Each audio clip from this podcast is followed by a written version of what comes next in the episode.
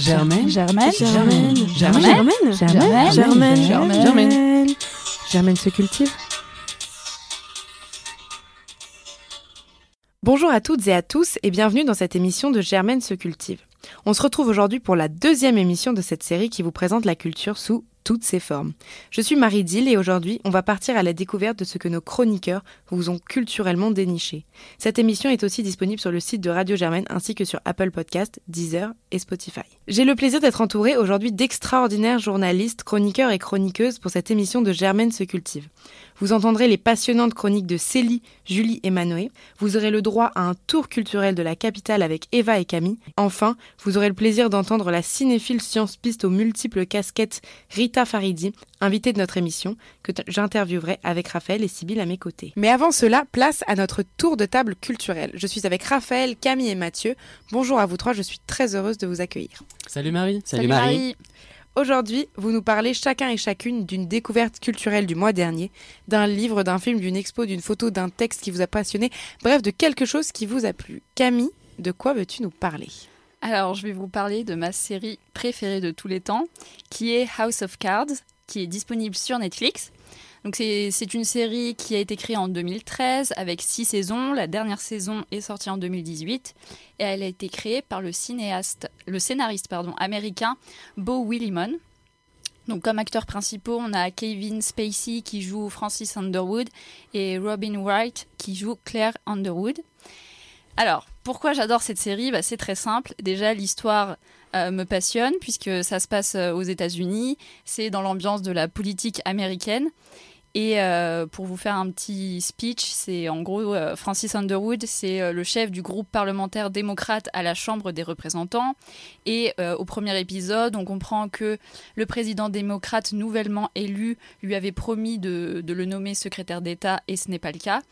Et donc on va découvrir ce, personnage de Francis Underwood comme un, pour moi, l'anti-héros type. C'est-à-dire que c'est un stratège, c'est un hypocrite, c'est un pervers, c'est un personnage profondément méchant, euh, puisqu'il est avide de pouvoir et il veut euh, grimper les échelons de la politique. Et donc je vais pas vous spoiler parce que ce serait vraiment triste, mais ce qui est très intéressant, c'est que le suspense est maintenu parce que on se demande toujours euh, jusqu'où il va aller pour parvenir à ses fins, et on ne peut s'empêcher d'être de son côté, même si ce qu'il fait est vraiment bah c'est horrible quoi. Euh, enfin, c'est un personnage vraiment, euh, comme je l'ai dit, anti-héros à souhait. Et d'autant plus que la fiction se mêle à la réalité, puisque euh, la politique américaine est certes la fictive, mais en même temps, elle résonne beaucoup avec ce qui se passe en, en ce moment. Et, finalement, j'aimerais vous parler quand même d'une petite déception sur, euh, sur cette série, puisque Kevin Spacey, je ne sais pas si vous savez, mais euh, a été accusé dans l'affaire euh, Weinstein. Weinstein. Et, et, en fait, pour la dernière saison, ils ont fait, enfin, ils ont fait mourir le personnage, son personnage, puisqu'il ne pouvait plus jouer comme il était accusé. Et du coup, c'est le personnage de sa femme, donc Claire Underwood, qui devient le personnage principal. Et en fait, pour moi, House of Cards sans Francis Underwood, ce n'est pas House of Cards. Et je suis en train de regarder la dernière saison, mais je dois bien vous avouer que je suis assez déçue. Donc ce que je vous conseille, c'est de regarder de la saison 1 à la saison 5.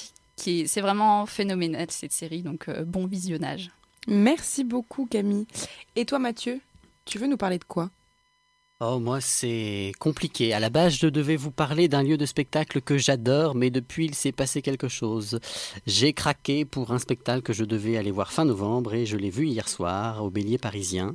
Ce sont Les Mille et une vies des urgences, un seul en scène adapté du roman du même nom écrit par Baptiste Beaulieu, qui est médecin, et où il raconte des histoires vécues et entendues lorsqu'il était interne aux urgences. Ce spectacle, il est porté par un acteur de 21 ans nommé Axel Orient et qui s'est fait remarquer ces derniers mois pour deux choses, sa prestation dans un autre seul en scène appelé Une vie sur mesure et le rôle titre qu'il incarne dans la saison 3 de la série Scam France diffusée sur France TV Slash au début de l'année. Et c'est d'ailleurs par là que je l'ai comme beaucoup découvert. Quand j'ai su qu'Axel Orient jouerait ce spectacle, j'ai immédiatement acheté le roman pour savoir de quoi il retournait.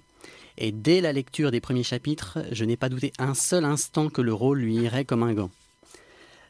Je ne peux toutefois pas cacher que j'ai eu une petite frayeur hier au début du spectacle.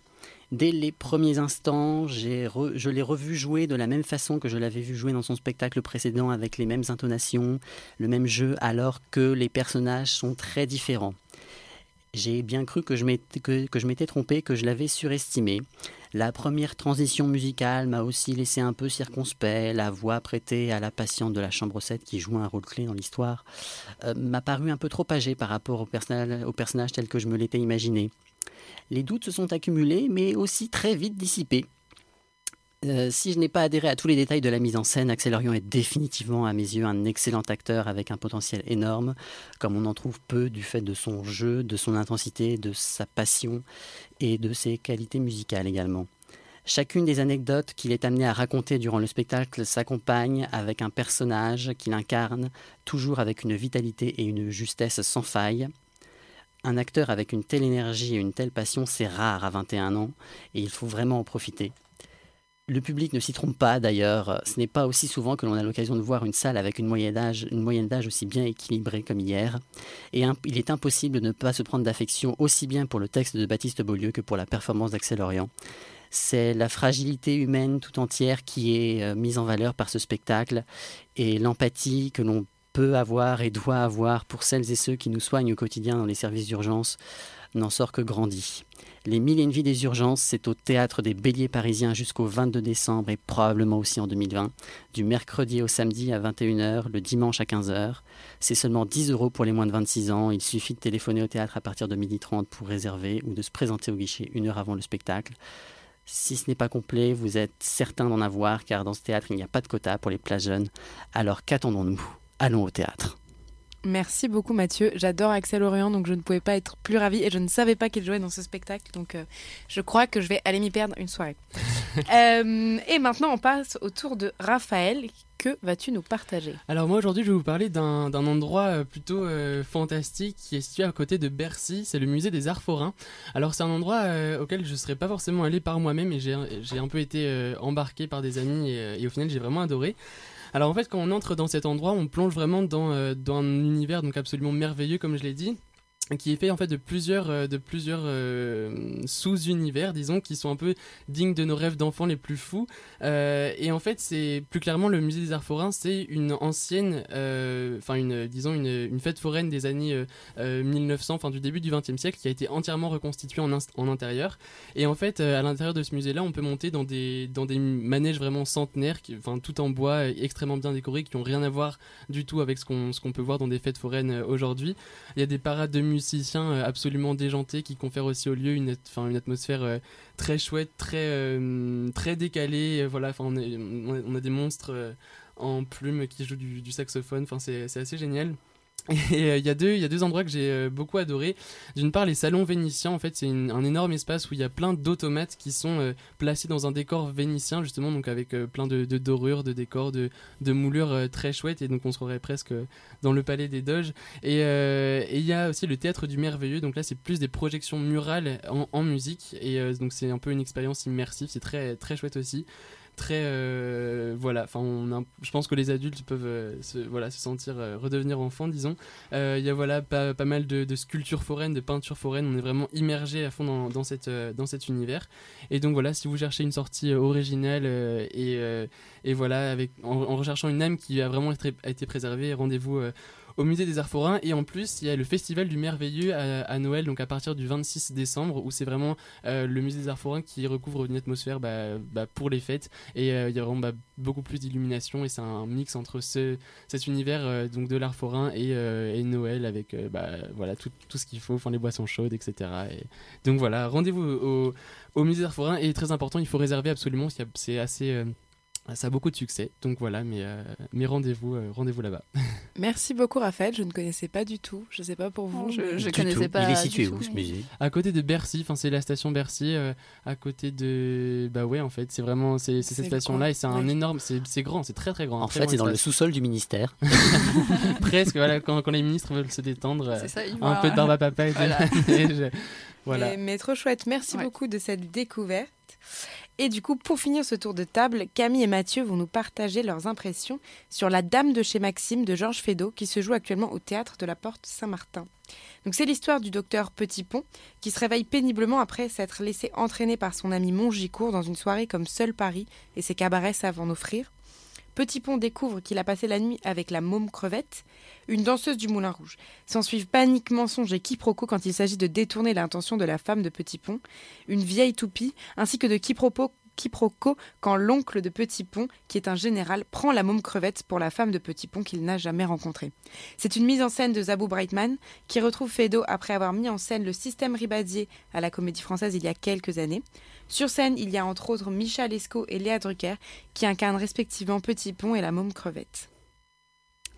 Alors, que vous dire sur cette dame de chez Maxime? Euh, Beaucoup de D'abord, pense. beaucoup de choses. Ouais. D'abord, euh, si vous n'avez pas l'habitude d'aller au théâtre, euh, Feydeau peut être une bonne entrée en matière parce que c'est une comédie et qu'une comédie qui une comédie de Feydeau qui est très efficace sans aucun doute. Euh, c'est une comédie très longue à la base qui dure un peu plus de trois heures, qui là est ramassée en deux heures avec des coupes qui, pour les connaisseurs, peuvent être discutables. Euh, la mise en scène se tient, elle est très loufoque, parfois même trop à mon goût, c'est-à-dire qu'il y a deux scènes, notamment une scène de duel et une autre de pseudo-mime euh, années 50 noir et blanc, enfin quelque chose qui, euh, qui se veut très clownesque mais qui fonctionne pas très bien parce que ça s'éternise.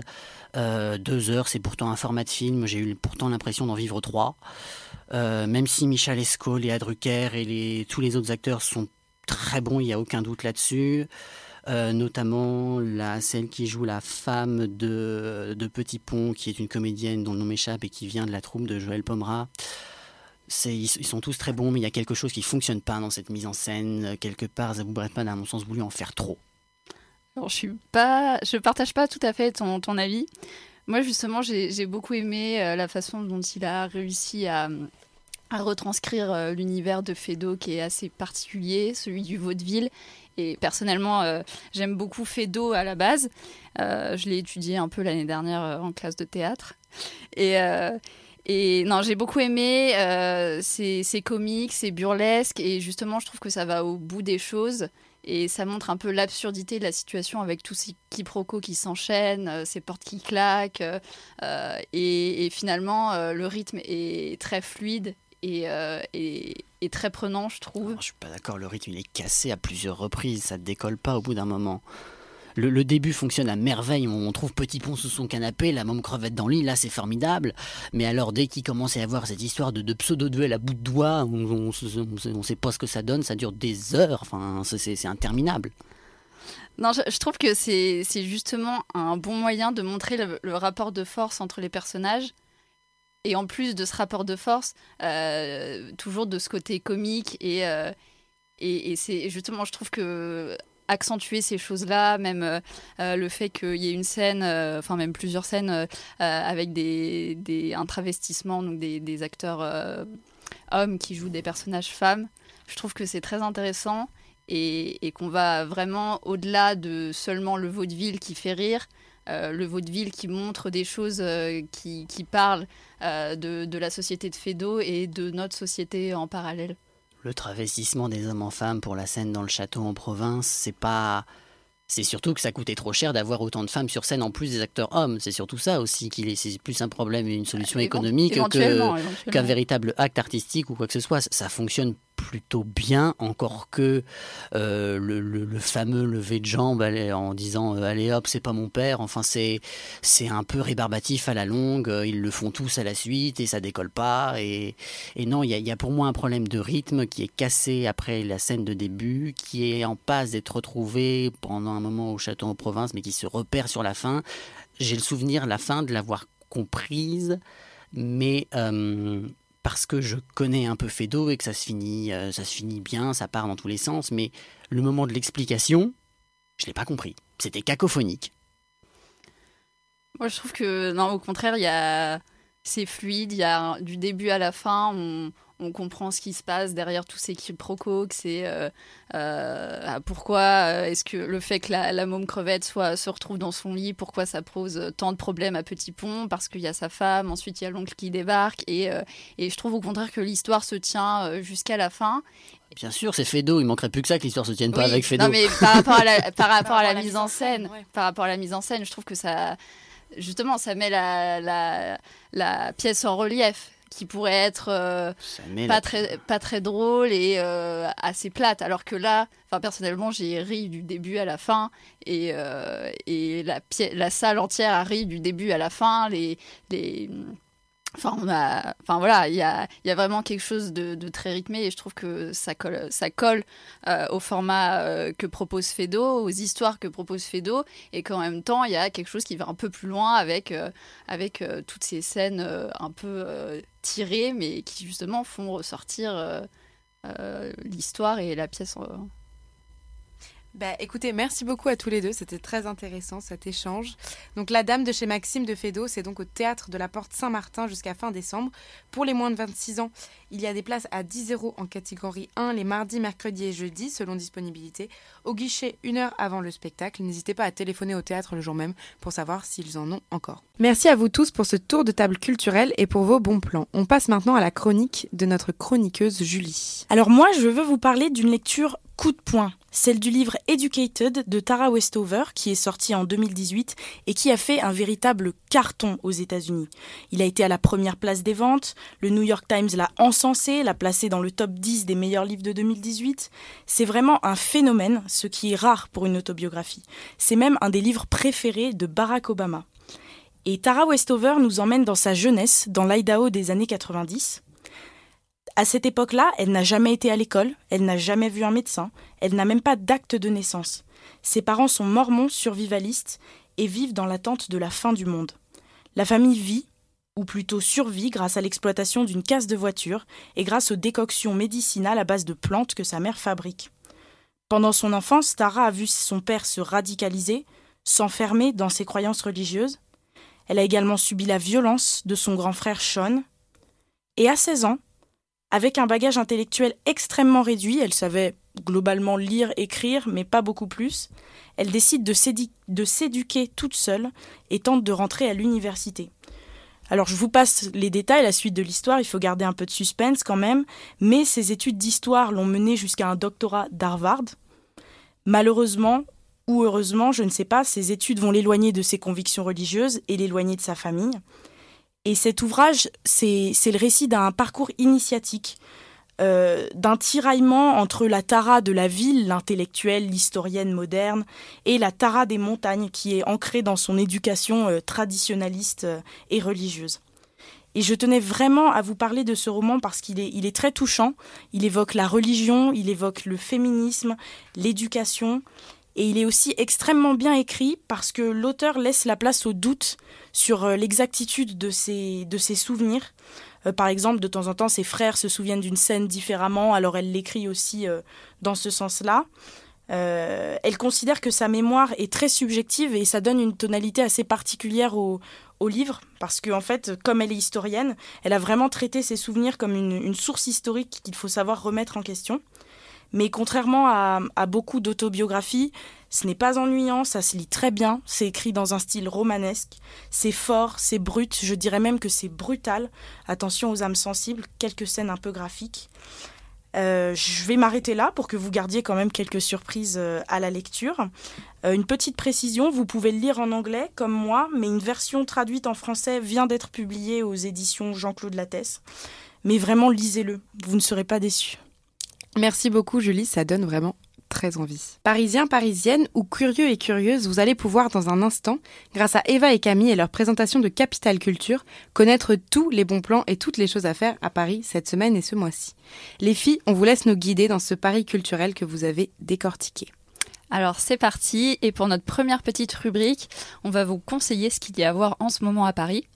Donc tout d'abord l'exposition Toulouse-Lautrec résolument moderne, qui est au Grand Palais.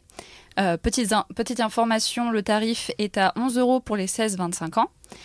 Cette exposition se déroule donc au Grand Palais avec le soutien de la ville d'Albi et du musée Toulouse-Lautrec, puisque le peintre Toulouse-Lautrec est originaire de la ville d'Albi. Toulouse-Lautrec, ce n'est pas seulement un peintre, c'est aussi un dessinateur, un illustrateur et un affichiste du 19e siècle. Donc comme vous pourrez le découvrir, son œuvre est vaste et très diverse. Il a voulu représenter l'effervescence de la culture de Montmartre avec des affiches pour des cabarets et aussi il a représenté les danseuses de cabaret qui sont des œuvres que j'affectionne particulièrement. Il a essayé en fait de traduire cette réalité parisienne de la vie contemporaine et c'est pour cette raison qu'il est considéré comme un précurseur du mouvement avant-garde du XXe siècle. Alors j'enchaîne avec une exposition culinaire au musée de l'homme qui s'intitule Je mange donc je suis et qui est à voir jusqu'au 1er juin. L'entrée est à 9 euros pour les moins de 25 ans et vous pourrez y découvrir tous les aspects biologiques, culturels, écologiques de notre alimentation. En effet, c'est vraiment quelque chose de notre quotidien et là vous ne pourrez pas dire oh non ça ne m'intéresse pas, ça ne me concerne pas cette exposition, ça concerne tout le monde et vous pourrez donc euh, découvrir les pratiques culturelles et les arts culinaires de chaque région du monde, les rituels, les interdits culinaires. Il y a aussi une rubrique dans l'exposition Qu'y a-t-il dans notre assiette? L'exposition aussi euh, parle de tout ce qui est enjeux environnementaux dans notre production alimentaire mondiale et euh, pose aussi la question de, l'existence d'aliments genrés. Est-ce que euh, est-ce que les femmes et les hommes mangent la même chose? Surprenant. Très intéressant même. Ont-ils euh, la, même, euh, euh, la même alimentation donc? Et donc je, je, vous parle de cette émission parce que je pense à tous les premières années ou deuxième année du collège universitaire qui ferait une enquête sociologique sur le thème de l'alimentation. Bah foncez, vraiment, je pense que ça pourra vous donner pas mal de clés. Et aussi, j'aimerais insister sur le fait que c'est vraiment un cadre merveilleux parce que pour ceux qui ne le savent pas, le musée de l'homme se trouve euh, au palais de Chaillot, donc euh, sur la place du Trocadéro.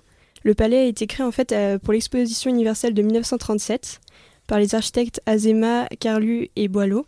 Et donc c'est vraiment un, environnement magnifique. quand vous découvrez l'exposition, si vous regardez par la fenêtre, vous voyez la tour Eiffel, donc c'est plutôt agréable.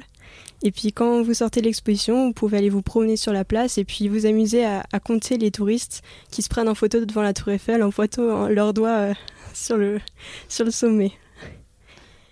Ensuite, j'aimerais vous parler d'une exposition euh, tournée sur euh, le monde arabe, puisqu'il s'agit de l'exposition Al-Oula, Merveille d'Arabie, l'oasis aux 7000 ans d'histoire, à l'Institut du monde arabe, que vous pouvez découvrir jusqu'au 9 janvier 2020.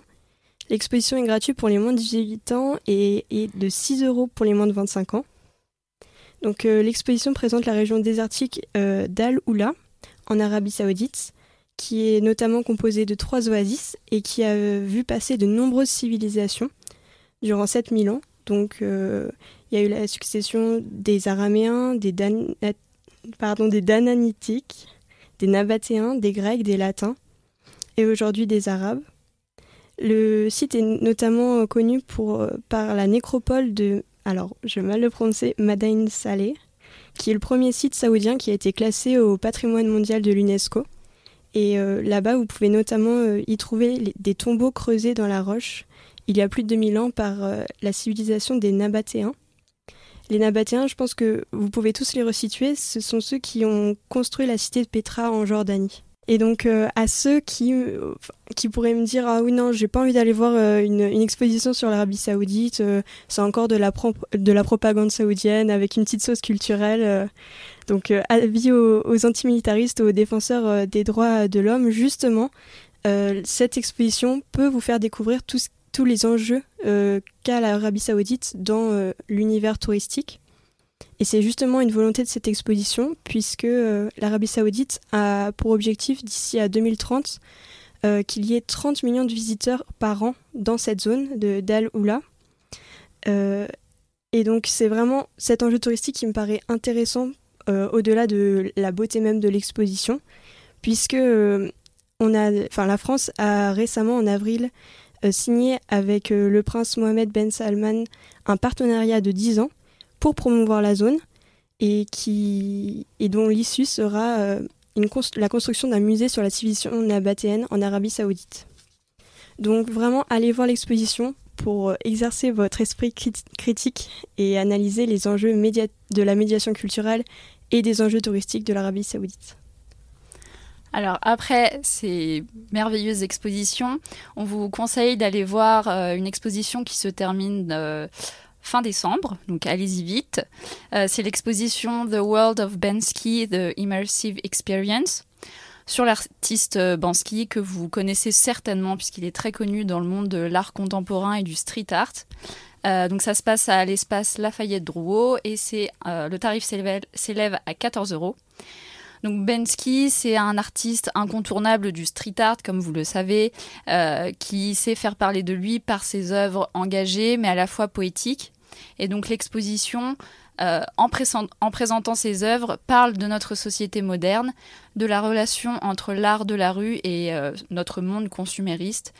Donc si vous voulez en savoir plus sur l'artiste en lui-même, allez-y. Si vous voulez découvrir ou redécouvrir ses œuvres, allez-y aussi. Et si vous ne connaissez pas du tout, bah, allez-y pour découvrir cette vision du monde qui est, très particulière et qui recouvre une certaine réalité. Ensuite, euh, dans la rubrique Bon plan, euh, on vous conseille d'aller à la conciergerie, puisque je ne le savais pas, mais c'est gratuit pour les 18-25 ans. Et en ce moment, il y a une, euh, exposition qui a l'air vraiment géniale sur Marie-Antoinette, qui s'appelle Marie-Antoinette Métamorphose d'une image.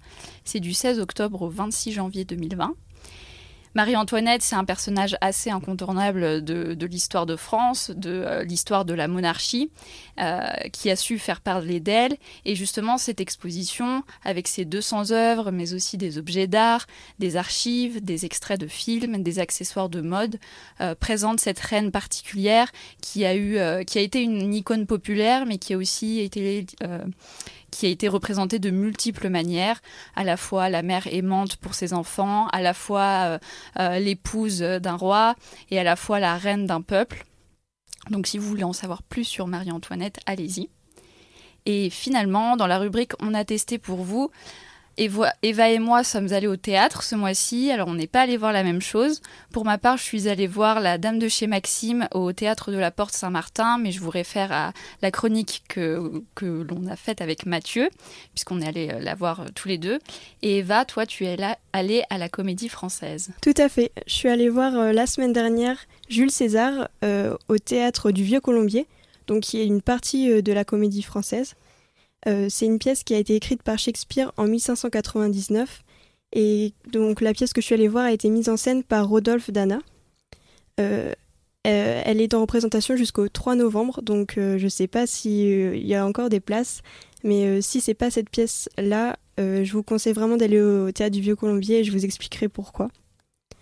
Donc cette pièce m'a vraiment plu parce, parce qu'elle elle, est vraiment très très moderne. Par exemple, euh, il y a une volonté de montrer la mixité en politique aujourd'hui. Et notamment, ce qui m'a vraiment marqué, c'est que le rôle de César a été joué par une femme. Et ça, vraiment, ça, peut paraître tout bête, mais quand on voit la pièce euh, pendant deux heures, bah vraiment, ça nous marque. Et on se dit, mais oui, mais euh, pourquoi César n'était pas une femme? Pourquoi aujourd'hui un, un, personnage fort de la politique française ne serait pas une femme? Et euh, donc vraiment, ça fait réfléchir. Euh, on a aussi tout ce qui est euh, le thème entre bien commun et ambition individuelle, la question de la rhétorique ou de la politique. Il y a vraiment des, des très, c'est vraiment un très beau texte de Shakespeare avec de, de nombreux discours des, des, hommes qui étaient proches de César comme Brutus. aussi, ce qui m'a beaucoup plu, c'est la sobriété scénographique de la pièce. Enfin, c'est un drame politique et donc on pourrait dire oh, on va essayer de, dédramatiser avec euh, des jolies couleurs, mais non, là vraiment, ça nous fait nous concentrer sur le texte, le rôle, le, le jeu des acteurs et des comédiens. Et donc c'était euh, vraiment sympa. Ensuite, euh, et ça c'est Rodolphe Dana qui en parle, il utilise l'expression de la tragédie des consciences, parce qu'en fait, les spectateurs comme les personnages est en doute constant durant la pièce en fait, ça nous, je vais pas vous spoiler, mais ça nous fait vraiment nous poser la question de la fidélité, de la, loyauté, de l'honneur, de la justice en politique. Et vraiment, enfin moi, mon avis sur les personnages a changé et a évolué durant toute la pièce. Donc vraiment, on peut pas s'endormir. Et c'est vraiment génial. Et, euh, et, également, ce qui m'a vraiment plu, c'est que la particularité du théâtre du Vieux Colombier, c'est que c'est un dispositif bifrontal, c'est-à-dire qu'en fait, il y a des spectateurs des deux côtés de la scène. Et donc ça, ça permet vraiment une, proximité avec euh, les comédiens.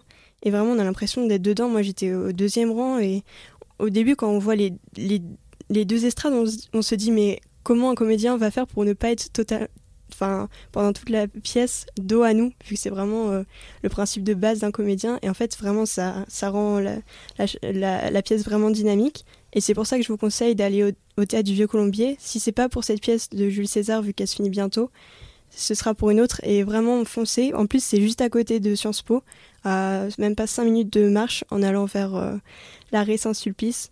Donc euh, vraiment, euh, allez-y après un cours quand, quand vous voulez. Zéro, zéro, excuse pour pas y aller, vraiment. Ça donne très envie. Hein. Euh, mille merci pour ces jolies découvertes parisiennes. Ça donne vraiment envie d'aller se promener et de découvrir tout ça. Donc merci les filles. Vous pourrez évidemment retrouver tous ces bons plans et ces activités sur notre page Facebook et sur notre compte Instagram Germaine se cultive. On se retrouve donc avec la chronique de Célie. Bonjour Célie. Salut. Qu'est-ce que tu vas nous raconter aujourd'hui? Eh ben, j'aimerais bien vous parler d'un rythme. Alors ce rythme, c'est celui d'une marche du régiment de l'armée britannique. Avec une cadence martiale, les soldats avancent sur la petite ville de Derry en Irlande du Nord au son de la batterie de Larry Mullen. Puis, une note jouée au violon fait irruption sur la place. Un air de guitare électrique l'accompagne. Bono, chanteur du groupe de rock irlandais U2, commence son adresse. 30 janvier 1972, l'association irlandaise pour les droits civiques organise une manifestation non violente dans la petite ville de Derry. Les manifestants marchent pour protester contre l'internement administratif voté par le Parlement irlandais. Ils marchent pour promouvoir l'égalité entre les catholiques et les protestants. Voilà une dizaine d'années que le conflit nord-irlandais agite l'Irlande, opposant d'une part les républicains et nationalistes et de l'autre unionistes et loyalistes. L'armée britannique est présente sur place quand tout d'un coup la scène s'intensifie dès lors que le centre de commandement indique la présence d'un sniper de l'ARM. En ce dimanche, les nouvelles ne sont pas bonnes. 28 personnes sont mortes sous les tirs à balles réelles de l'armée britannique. La scène émeut la terre entière et devient le symbole de la violence du conflit. Bono, le chanteur, n'en croit pas ses yeux.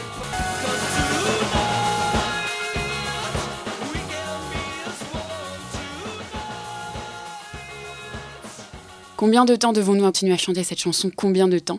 Ce soir, nous ne pouvons ne former qu'un Oh Sunday, Bloody Sunday. Pour moi, si la paix avait un hymne, ce serait cette chanson de 1983.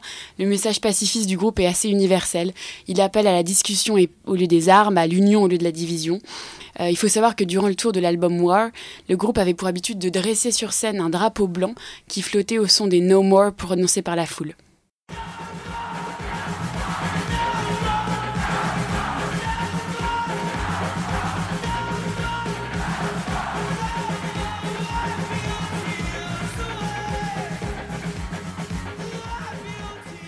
Et pour moi, cette chanson résonne tout particulièrement aujourd'hui, euh, surtout que depuis le Brexit, l'avenir de l'Irlande du Nord et la stabilité qu'avaient connue les populations chrétiennes et protestantes depuis les accords de Belfast de 88 sont ébranlés. Euh, rétablir une frontière physique entre la République d'Irlande et l'Irlande du Nord réveillerait de vieux souvenirs.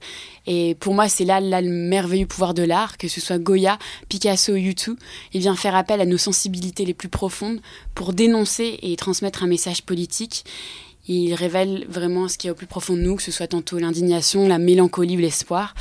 Et ça m'amène vraiment à me poser la question, que va-t-il advenir de l'Irlande du Nord le jeudi 31 octobre prochain? Je ne sais pas. Euh, pas grand-chose dans les médias sûrement. Euh, en tout cas, moi, je continuerai vraiment à écouter cette chanson en espérant ne pas assister à un Bloody Thursday. Euh, je vous laisse sur quelques mots de Bono. It, seems to mean more now that we have peace. It reminds people, and we used images on the tour to remind people of where where this song came from. But it reminds people that I hope by us playing it that that uh, the division is never physical like a border. Real borders are in people's hearts, the way we Merci Célie pour cette chronique. On passe désormais à la chronique de Manoé. Salut Alors, qu'est-ce que toi tu vas nous raconter? Aujourd'hui, moi j'aimerais vous parler de Catherine, mais pas de Catherine Ringer ou Catherine Deneuve ou même Catherine Fro ou encore Catherine et Liliane. Non, moi je vais vous parler de Philippe, Philippe Catherine. Philippe Catherine, en fait, euh, il est né en Vendée déjà, quelle idée. Enfin, ses parents sont complètement tarés. Euh, il avait euh, des problèmes d'anxiété, il était dans un pensionnat pour jeunes garçons. Il a eu des gros problèmes psychologiques, ensuite il a vécu de petits boulots, etc. Et ensuite, son personnage scénique, son personnage musical est né. Il est né notamment avec son album Robot après tout, qui est sorti en 2005, qui, qui est un hommage à Daft Punk qui avait sorti un album qui était Humans After All. Et avec notamment la chanson fameuse que je pense qu'on a tous entendue, Luxor, j'adore, on a tous déjà dansé là-dessus. Euh, je vais pas vous chanter parce que je vais vous éviter ça. Mais il a été nommé pour cet album aux Victoires de la musique. En 2010, il a euh, sorti un nouvel album qui s'appelait Philippe Catherine avec des chansons complètement délirantes, avec euh, notamment l'invitation de ses parents, de sa fille, où il aborde des thèmes comme euh, les handicapés, les personnes à poil, etc. Enfin, c'était encore quelque chose de tout à fait différent. Et là, cette année, il ressort, il revient avec un album complètement dingue, encore une fois, euh, qui s'appelle Confession, avec des chansons comme 88%, comme Bonhomme, euh, comme Blond, avec des invités complètement spéciaux comme euh, Dominique A, Léa Seydoux, Angèle, Oxmo Puccino, ou même Camille, qui est une artiste qui sort de notre institution, attention. Et puis, bien entendu, L'Homme Pâle, qu'on a beaucoup entendu euh, ces dernières semaines sur les ondes. Euh, il revient avec un clip euh, qui mélange trois chansons et qui parle justement de l'homophobie, de la xénophobie, du temps qui passe. Donc, il est passé des thèmes un petit peu plus légers, bien qu'il ait toujours été engagé. Je pense que vous avez déjà entendu la chanson qu'il a fait sur Marine Le Pen notamment. Sinon, ça vaut le coup d'aller l'écouter. Elle, vaut le petit coup, bah, pas d'œil mais doré du coup. Il a fait aussi des chansons euh, qui sont euh, très euh, musicales parce que voilà, il y a un texte qui est assez important, mais il y a aussi des chansons qui sont pleines d'électro, qui ont des textes engagés, des, des chansons assez dansantes, et c'est sa marque de fabrique, justement, des sons extraterrestres avec le goût du travestissement, du costume, de l'autodérision. Donc c'est vraiment un personnage totalement atypique. Son album sort le 8 novembre. Vous pouvez donc retrouver son clip sur internet qui est scénarisé. Peut-être que c'est un clin d'œil justement à son côté acteur. Il a notamment eu euh, l'Oscar du second rôle pour Le Grand Bain euh, dernièrement. Et moi, je finirais juste là-dessus. Euh, Je pense que si le dieu de la musique était une femme, bah, il s'appellerait sûrement Catherine. Merci Manoé. Je me trouve désormais avec Sybille. Bonjour Sybille. Bonjour. Nous recevons aujourd'hui Rita Faridi. Donc Rita est étudiante en deuxième année à Sciences Po, mais ce serait mal la connaître que de penser qu'elle n'est que cela. Rita est aussi passionnée de cinéma et a récemment monté sa chaîne YouTube Seize the Movie, dans laquelle elle parle film, donne des conseils et analyse les grandes œuvres du cinéma. Le format est très agréable, cool et enrichissant, on apprend beaucoup. Rita est aussi présidente de l'association de Sciences Po, Close Up. Bref, vous l'aurez compris, Rita aime le cinéma et vient aujourd'hui nous, en pa- nous parler de cette passion qui est la sienne. Rita, bonjour. Bonjour. Alors, première question qui est très large. Pourquoi le cinéma et qu'est-ce qui te plaît tant dans le cinéma? Rentrer dans une salle aux dimensions et capacités variables. Entendre les gens murmurer, se croyant inaudibles quand en réalité on sait très bien que Jeanne, deux rangs devant, a détesté son date avec Quentin. Sentir le mélange olfactif si particulier du popcorn salé sucré et des sièges en mousse. Sentir aussi des genoux qui se frôlent, un regard posé fixement sur un écran ou sur soi. Voir enfin. Voir et saisir ce qui nous entoure, ce qui se présente à nous. Voir la lumière puis remarquer son absence progressive. Voir l'écran s'animer, pour 20 minutes au moins de pub, mais le voir s'animer quand même. Voir les images prendre vie à leur rythme, chaque fois différent, bien que tournant souvent autour de 24 images par seconde. Un festival pour les sens avant même d'entendre un timide début de film. La tendresse des salles avant la passion de ce qui y est projeté. Alors on est prêt à tout pardonner pour ce doux amant qu'est le 7 art, les pages publicitaires interminables, les fois où on se dit qu'on aurait mieux fait de rester chez soi vu la qualité du film, les membres du public qui ne semblent pas comprendre le caractère d'espace public commun de la salle, tout. Pour se voir offrir le temps de 120 minutes, le spectacle inouï de 172 800 images mouvantes, parfois colorées, parfois sonores, parfois pas. Tout pour comprendre une intrigue, être ému d'une passion, enragé d'une injustice. Tout pour les actrices, les acteurs, le cadre, la lumière, les caméos, les gros plans, la sueur qui perle sur un visage et les larmes qui glissent. Tout pour les sourires, les fragments de vie, les personnages fantasques, détestables ou ceux qui nous ressemblent. Tout pour ces jours où justement on se dit qu'on a bien fait de sortir, où le film projeté nous marque au point qu'on ait envie d'en parler de crier à qui veut l'entendre, de courir aller le voir. La dernière fois que j'ai autant vécu un film, c'était tout début 2019, et c'était en fait deux films qui ont depuis eu le temps de sortir en physique et en VOD, que vous pouvez donc voir. Le premier, Odo Théâtre français par un Français du théâtre, c'est Edmond Alexis Michalik. Si j'en crois ce que j'ai pu écouter dans votre émotion la dernière fois, je ne suis pas la seule fan de cet artiste aux diverses casquettes. Souvent metteur en scène et dramaturge, récemment auteur, il s'est imposé réalisateur début 2019 en adaptant sa pièce aux 5 Molières sur le grand écran. L'histoire d'Edmond Rostand pendant l'écriture de Cyrano de Bergerac, romancée sans doute, sublimée certainement. En acte singulier et identifiable, le scénario est exécuté dans une mise en scène qui emprunte au théâtre tout en sachant tirer profit de ce que le cinéma permet.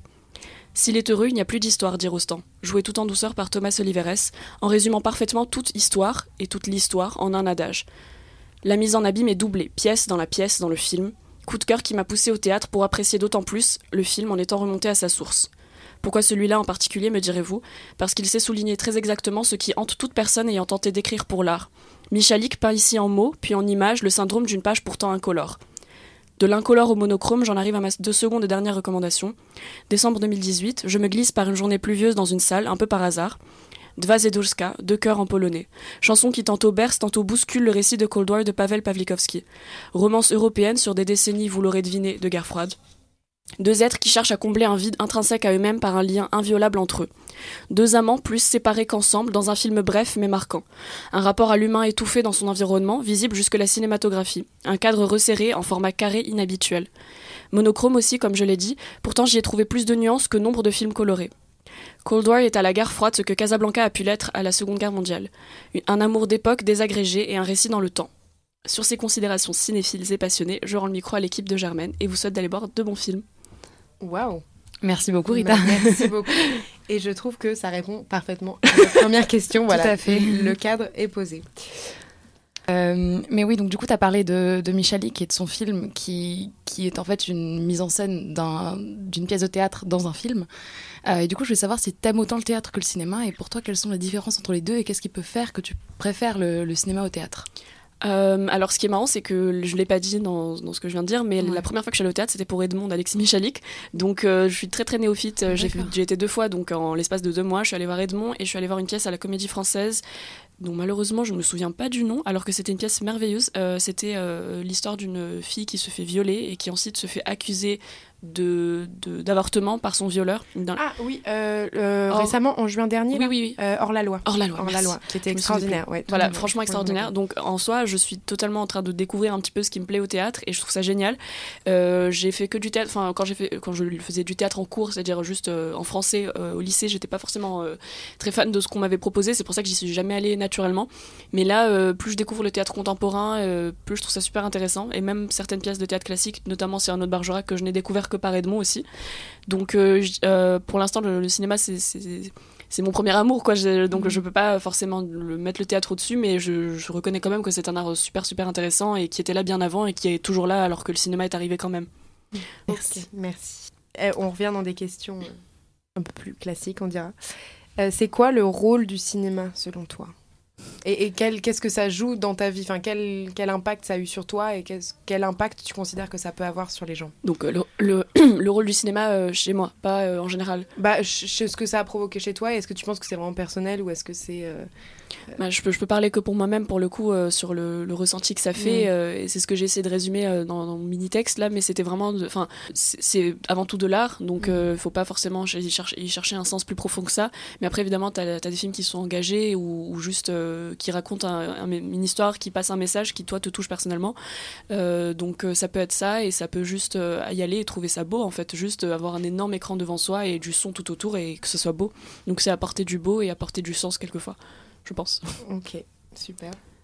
Alors une autre question toujours sur le cinéma et à nouveau on peut faire un lien avec euh, bah, avec Edmond euh, puisque tu l'as dit il prend quand même des libertés il, enfin, il, il sublime un petit peu la- l'histoire de- d'Edmond Rostand évidemment ça ne s'est pas passé exactement comme ça Oui.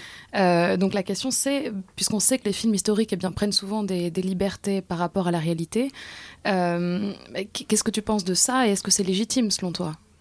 Alors euh, j'ai entendu, enfin le- récemment il y a eu beaucoup de, de- de bruit autour de ça, notamment quand il y a des films sur des artistes, euh, typiquement Bohemian Rhapsody sur euh, Freddie Mercury, où les gens ensuite, euh, c'est des films que j'appelle à, à Wikipédia. Tu sors de la salle et euh, automatiquement tu vas sur Wikipédia pour vérifier si ce qui a été raconté est vrai, qu'est-ce qui est vrai, qu'est-ce qui sort de la réalité. Et moi j'ai un peu envie de dire, euh, bah, et alors s'ils ont, enfin imaginons que ça se soit pas passé comme ça, on s'en fiche. Au pire, enfin le film n'a pas vocation, c'est pas un documentaire.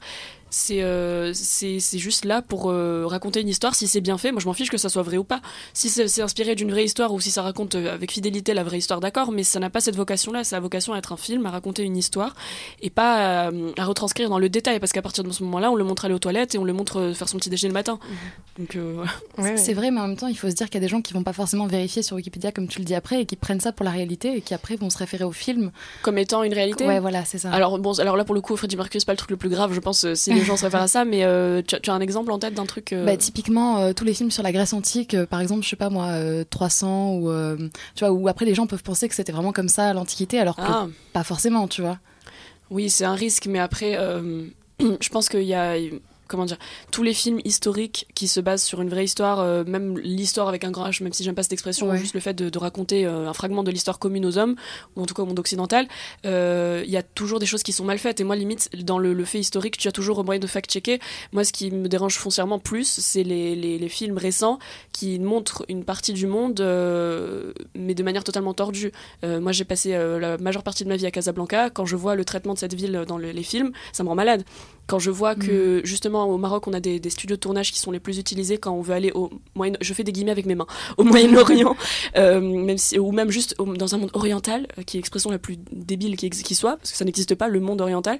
Et quand je vois qu'ils ils tournent tout au Maroc, ils font passer ça pour la Jordanie et tout, soit parce qu'ils ont la flemme d'aller chercher des endroits safe pour tourner euh, ailleurs, et, euh, et juste qui, qui font passer tout ce qui est au sud de- de- du monde occidental comme étant un truc arriéré, archaïque. Ça, pour moi, c'est encore plus dangereux parce que c'est actuel que de montrer euh, l'histoire en la détournant d'une certaine manière et en disant quand même au début euh, inspiré et pas euh, retranscription des faits. Voilà. D'accord, merci beaucoup. Ok.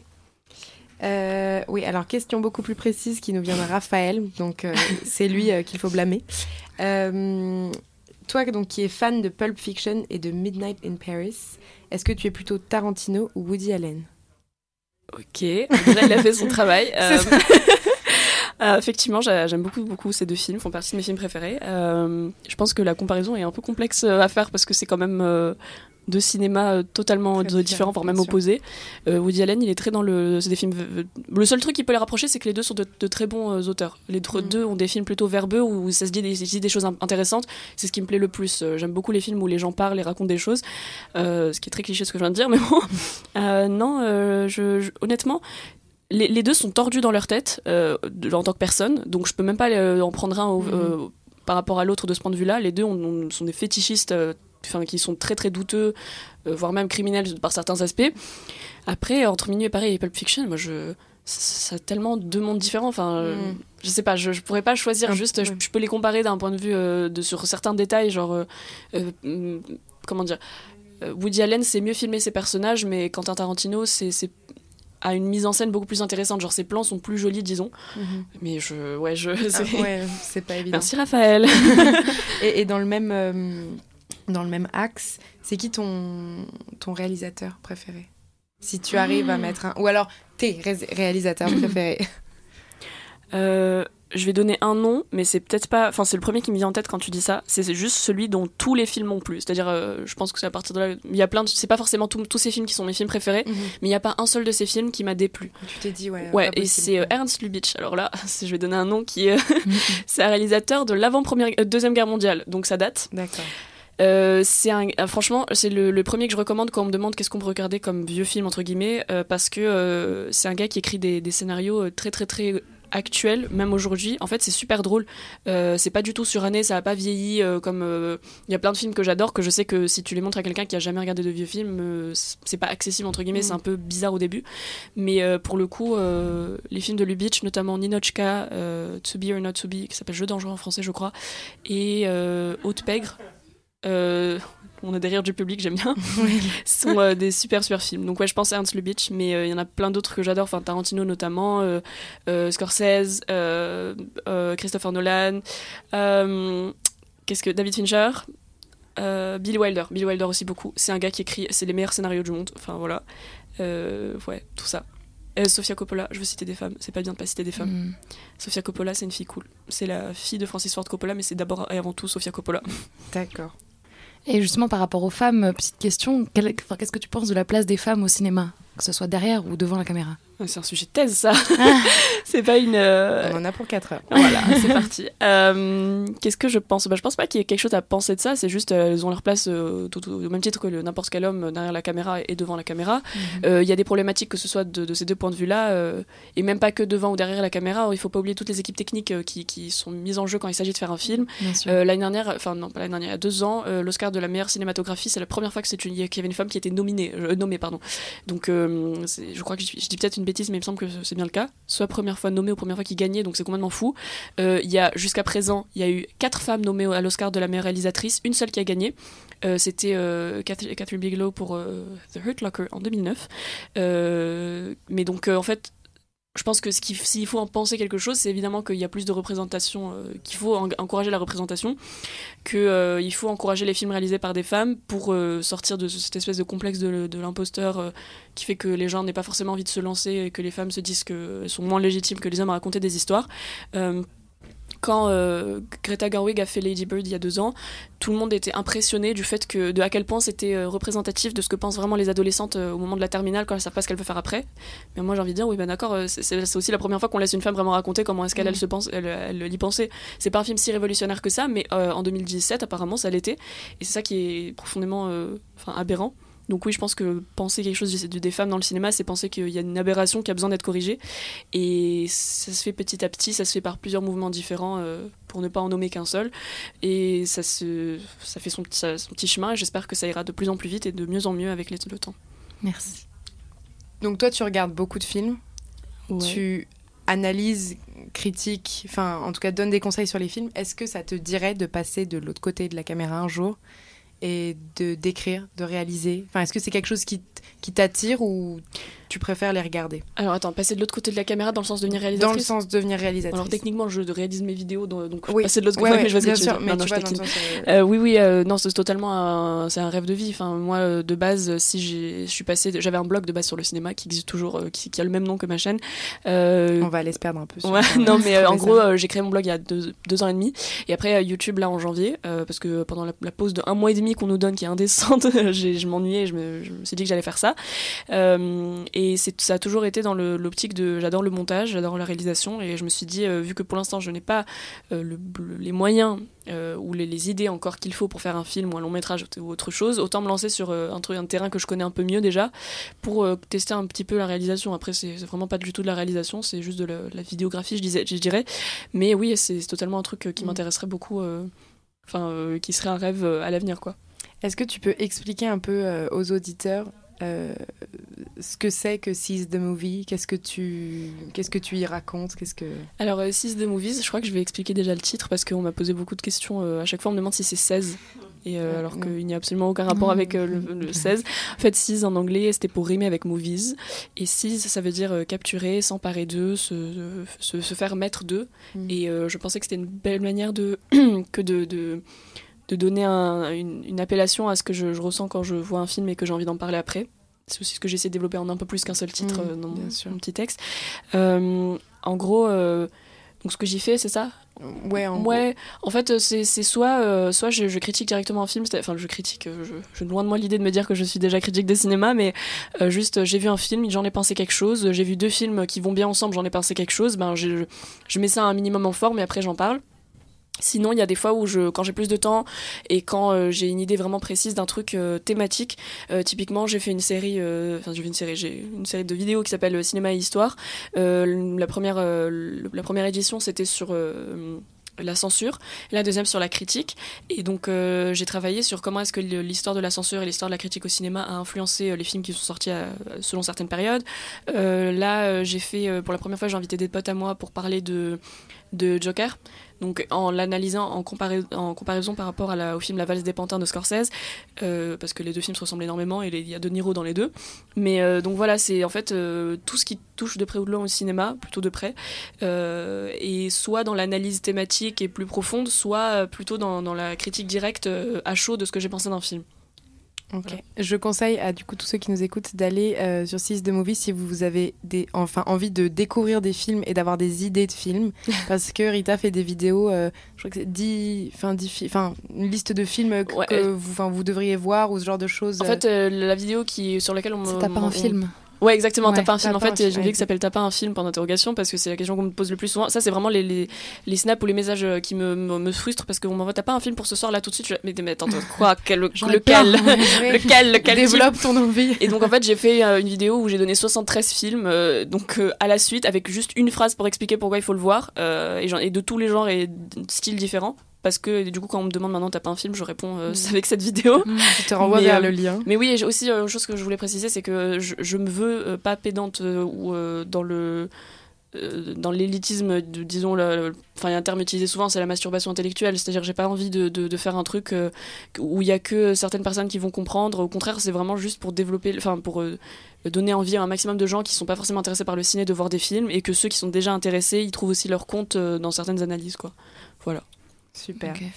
Donc, euh, une dernière question plus axée sur Sciences Po. Tu es donc euh, la présidente de Close Up cette année, qui est, euh, on le rappelle, l'association de cinéma de Sciences Po. Quels sont les projets pour cette année et euh, euh, les événements euh, qui vont être organisés ou qui sont organisés par Close Up euh Alors, euh, Close Up, cette année, euh, la lignée, on va dire, c'est euh, donner des films et faire des événements.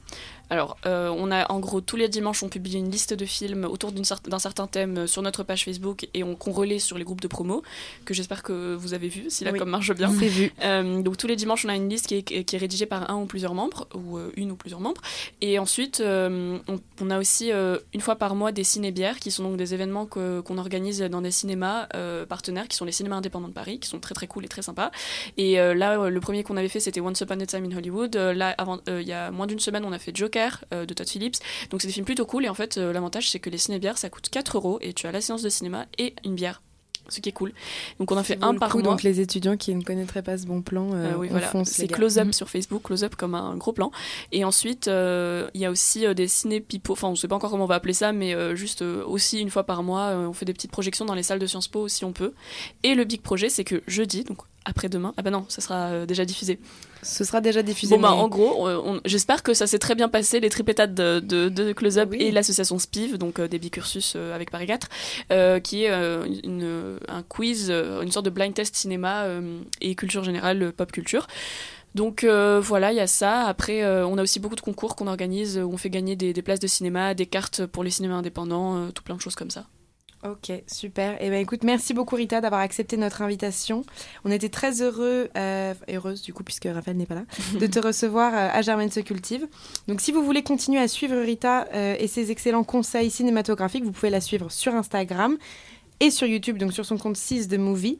Et euh, si vous êtes intéressé par l'association Close Up de Sciences Po et que vous voulez voir leur liste, et ben allez euh, sur la page Facebook Close Up et euh, Oui, et si vous voulez rejoindre, enfin, envoyez-moi un message. hein, voilà, Rita, vous, vous la trouverez.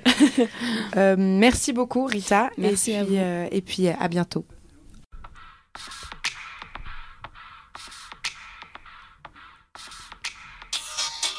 Germaine. Germaine. Germaine. Germaine. Germaine. Germaine. Germaine.